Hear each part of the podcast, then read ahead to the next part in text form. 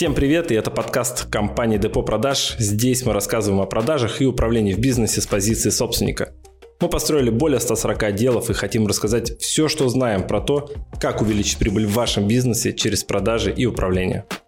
Слушайте наши подкасты, пока едете на работу. Это поможет вам войти в нормальный рабочий ритм. Целеустремленность, трусоустойчивый и так далее. Это шаблоны вакансий, которые все выкладывают. Ну, давай еще подскажешь, кто куда несколько вакансий разместить с разными названиями. То есть первое, да, ну, собственник должен себе вот этот холодец из головы убрать по отношению к стоимости сотрудника. За большую зарплату никто не бьется на рынке. Все бьются за маленькую. Те, кто только хотят нанять первых менеджеров, они боятся это сделать, либо не делают по каким-то причинам. И Давай поможем им тем, что скажем, как правильно составлять вакансию, что там должно быть, чего там должно не быть, чего стоит избегать, чтобы а, ну, люди приходили по вакансии те, которые нужны именно. Давай начнем с того, что для меня, например, найм – это те же самые продажи. Вот когда мы говорим там HR, HR нужен в команду, да, тот, кто будет заниматься наймом. Это в первую очередь продавец. Ну и там на самом деле они тоже делятся на несколько ролей. Есть те, кто ищут кандидатов потенциальных, а есть кто их уже собеседует и адаптирует. И первое, с чем надо определиться, вакансия. Ну, казалось бы, банально, но люди почему-то не делают, я не знаю почему. То есть вот у меня клиентов приходится целиком заставлять это описать портрет сотрудника. То есть понять, кого мы ищем. И обычно ребята пишут из серии там парень, девушка, 25-45, э, там, не знаю. Пол 7... страны, короче, подходит. Се... Да, пол страны подходит. Вот, а потом начинают э, в вакансиях из-за этого писать что? Нам нужен какой продавец? Вот вспомни, вот первое любое объявление. А, стрессоустойчивый, там, уверенный в себе. Типа. Как куда без этого? Ага. Амбициозный забыл добавить, да. целеустремленный, да, там, и так далее. И то есть, что это получается? Это не вакансия, это бред. Ну, представь, да, если человек пишет, нам нужен стрессоустойчивый сотрудник. Ну, что это для кандидата? Стресс. Дружище, привет. У нас ты будешь очень много стрессовать, у нас потому что хаос в команде, мы сами не знаем, что мы делаем и как мы привлекаем клиентов. Тебе придется с этим жить. Понимаешь, да? Угу. То есть вот так описывают вакансию, а потом думают, почему люди не те приходят, а почему они не работают. Слушай, если мы говорим с тобой о четких сотрудниках, профессионалах своего дела, нам что охота видеть в вакансиях? Что я буду делать? Сколько я за это получу? Все, нам не интересно, что там целеустремленность, тросоустойчивый и так далее. Это шаблоны вакансий, которые все выкладывают. Поэтому первое, что нужно сделать, это определить, кто нам нужен. Как мы определяем, исходя из задачи. Подписывайтесь обязательно на нас в Яндексе, ВКонтакте, в iTunes, в Google подкастах. Оставляйте свои вопросы нам в Инстаграм Фурсов НВ мы обязательно разберем и ответим в будущем подкасте. Как мы определяем, исходя из задач? То есть, что будет делать продавец? Какой продукт продавать? Какой целевой аудитории? Ну, представь, у нас есть целевая аудитория, например, предприниматели. Есть предприниматели, которые, ну, мы продаем B2B, то есть для бизнеса. А есть предпринимательский сегмент, который мы продаем B2C, для физлиц. Ну, например, машины BMW. Скорее всего, покупают бизнесмены, да? Но они как бы для личного пользования в основном берут. Чеки. Ну, на какую сумму они товар? Можно продавать шариковые ручки, а можно продавать э, дома или какие-то консалтинговые услуги. Абсолютно разные товары, абсолютно разные целевые группы. Естественно, люди, если мы ищем профессионала, у них будет разный опыт на входе. Понимаешь, да? И мы описываем, что это за человек.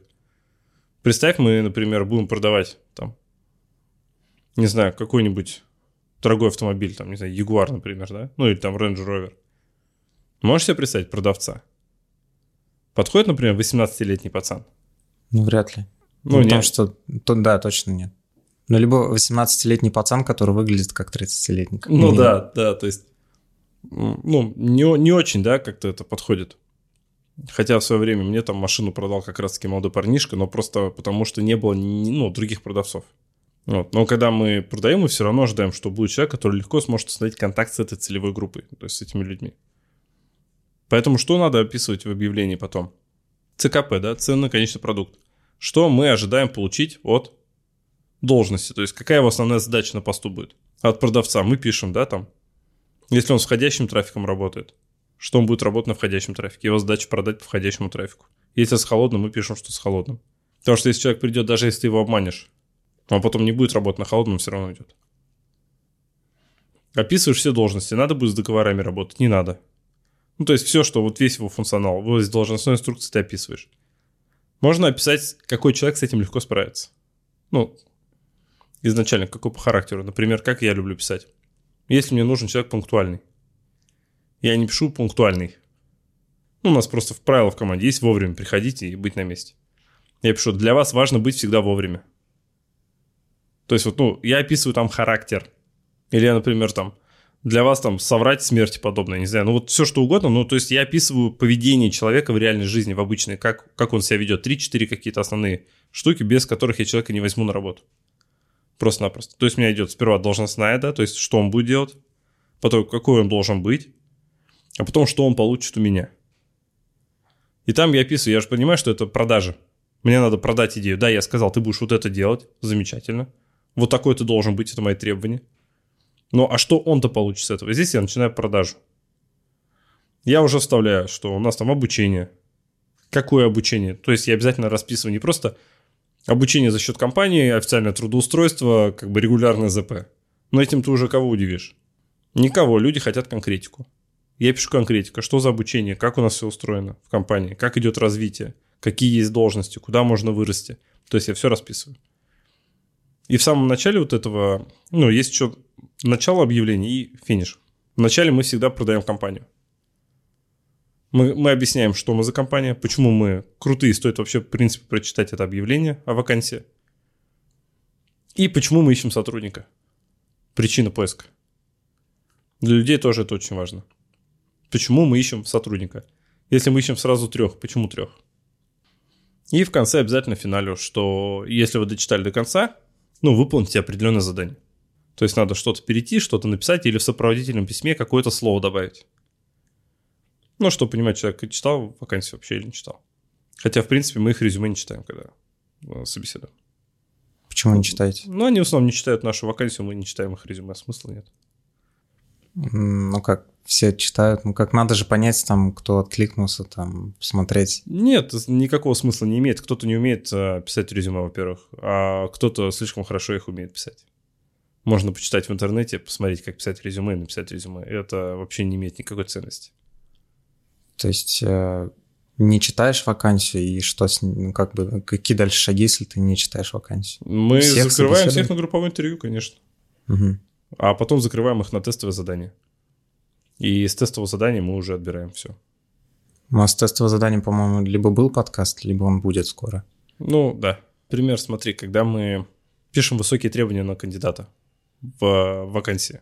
То есть мы себе там зарядили, не знаю, что нам нужен, там опытный, там два года там в продажах, там с какими-то космическими результатами, с зарплатой 30 тысяч. Ну, скорее всего, мы его не найдем. То есть первое, да, ну, собственник должен себе вот этот холодец из головы убрать по отношению к стоимости сотрудника и понять, человек идет на работу не только из-за денег. Ему важно, в какую компанию он пойдет работать. Если вы, например, там в Сбербанк за 30 тысяч, еще можно. А если вы ИП Клюшкин за 30 тысяч, вот здесь надо подумать, а что я у тебя получу за эти деньги? Почему я должен с тобой работать за тридцатку? То есть это рынок, это продажи, и ты смотришь, мое предложение по отношению к рынку, оно, ну, интересное тем, кто мне нужен, или неинтересное? Кого привлечет мое объявление? Тех, кого уже, ну, то есть сильных, например, уже разобрали по компаниям, потому что там предложения хорошие. А мне кто остался, кто достался? То есть как, насколько мое объявление интересно рынку? Потому что если объявление рынку не интересно, со мной работать не будут. Они уйдут про другую компанию. Ко мне придут те, кого уже никуда не взяли без надеги. Да? Завышенные требования еще чем опасны? Человек читает, вот, например, мне нравится, читаю объявление вакансии, и там написано знание там, ну, идеальное знание русского языка. Типа, умение писать без орфографических ошибок, например, на продавца. На продавца. Да, да, да. Я улыбаюсь, я говорю, вот вы бы меня не взяли на работу. У меня же все время ошибки в тексте, там буквы какие-то пропускаю, когда тороплюсь. Ну, или там пост быстро написать в инсте, хлоп-хлоп, ошибки. Естественно, если там сесть, там в Word сперва его набрать там или еще что-то, либо тебе дать проверить сперва, то тогда будет нормально. А так в основном с ошибками. Говорю, представляете, я бы прочитал, блин, ну я не подхожу. Но я потом у него спрашиваю, говорю, как думаешь, я бы смог тебе продажи принести, в принципе? Собственник головой кивает, ну да. Я говорю, ну что-то не так, неправильно, ну, вакансии. То есть мы всегда смотрим такой краткий минимум. И наша задача вот из того объема сотрудников, который мы наберем по вакансии, уже отсеять нужных для нас. Не надо сужать воронку. Надо ее расширять, просто уметь работать через групповые собеседования. Если вы через ну, собеседование один на один работаете, да, вам придется сужать. То, что вы не сможете собеседовать там 100 человек в неделю. Там, наверное, надо еще смотреть, если ты менеджеров набираешь, то можно групповые делать. А если кого-то другого, там, топа какого-то, то, наверное, уже нельзя. Топы Или групповые можно... нет. Ну, нет, смотря кто ты. Если ты компания Марс, ты можешь и топы групповые сделать. Угу. Если ты ИП, и компании твои два года там, тебя никто не знает, ты групповые на топов не сделаешь. Например, нельзя групповые сделать на дизайнеров или программистов. Угу. Ну, потому что там люди по-другому ищутся. Там хантинг жесткий, то есть рынки разные абсолютно. Вот. И там, не знаю, на разнорабочих. Вот тебе нужны какие-то простые рабочие на завод куда-нибудь. Туда там нельзя групповые. тоже групповые не сделать. Но они могут зумом не уметь пользоваться. Ну, то есть mm. групповые на завод их затаскивать, для них это может показаться вообще все сектой. Ну, то есть там другое мышление. Ну, там зарплаты другие. Там чем дешевле вакансию ставишь, тем больше людей к тебе приходит на работу. Mm. Наоборот, не чем больше денег, то есть чем меньше. Это вообще глав, главное правило поиска сотрудников, то, что на маленькую зарплату проще найти сотрудника, чем на большую. За большую зарплату никто не бьется на рынке. Все бьются за маленькую. Большую Потому что зарплату боятся. боятся. Ответственности да. боятся. Да. То есть найти сотрудника на 25 проще, чем на 50. На 50 проще, чем на 100. На 150 почти нереально найти продавца. Все очень просто. Их прям, ну, их прям нет почти на рынке. Давай подведем какой-то итог. Э, кратко, что должно быть в вакансии. Смотри, задача продать идею, работать с вами. И отсеять ненужных. Поэтому первое, понять, кого мы ищем. Прямо писать его портрет, задачи, функции, все по должности. Затем, когда мы размещаем вакансию, во-первых, ну давай еще подскажешь, кто куда. Несколько вакансий разместить с разными названиями. Ну, допустим, менеджер по продажам, менеджер по работе с клиентами. Я очень люблю искать ассистентов. Часто среди ассистентов есть очень крутые ребята, которые, в принципе, готовы общаться с клиентами. Если работа не стрессовая, если это не холодные звонки. Далее. Продаем в самом начале, ну, пишем объявление. Продаем идею работы в компании. То есть мы, компания такая, такая-то с такого-то года на рынке, вот этим мы крутые. И ищем сотрудников такого же крутого к себе в команду. Вот что надо будет делать, ознакомься, посмотри. Список того, что нужно делать, какой ты должен быть, что мы тебе за это дадим, и следующий шаг. Все. По факту все, все, ну и, соответственно, очень важно учесть, это баланс в объявлении. То есть мы и продаем, и отсеиваем. И не завышаем требования по отношению к зарплате. Всегда смотрим. Размещайте несколько вакансий с разным уровнем зарплаты. Посмотрите, что конкретно в вашем регионе работает. Иногда найти сотрудника на более маленькую зарплату проще, чем на более большую. Все зависит от того, какого уровня эксперт вам нужен. Ну, плюс еще такой, получается, мини-вывод. Э, вакансия – это как, получается, тест рекламы. Ты несколько вакансий пуляешь с разными характеристиками, там, и какая-то выстрелит. Конечно, никто же не знает, какая именно сработает конкретно у тебя в твоем городе, в твоей нише. И надо понимать, что у каждой вакансии есть статистика. Да, то есть мы можем посмотреть, сколько человек посмотрело объявление, сколько из них оставили отклик. Например, в нашем случае там 11, там, не знаю, 20% это нормально из просмотра в отклик.